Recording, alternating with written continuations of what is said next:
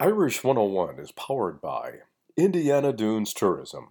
For information about Indiana's national park, visit indianadunes.com.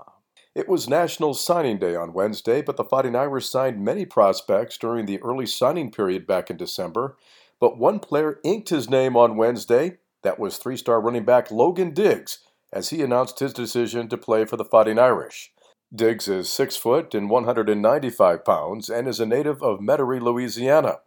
Notre Dame also announced that Chris O'Leary will be the new safeties coach.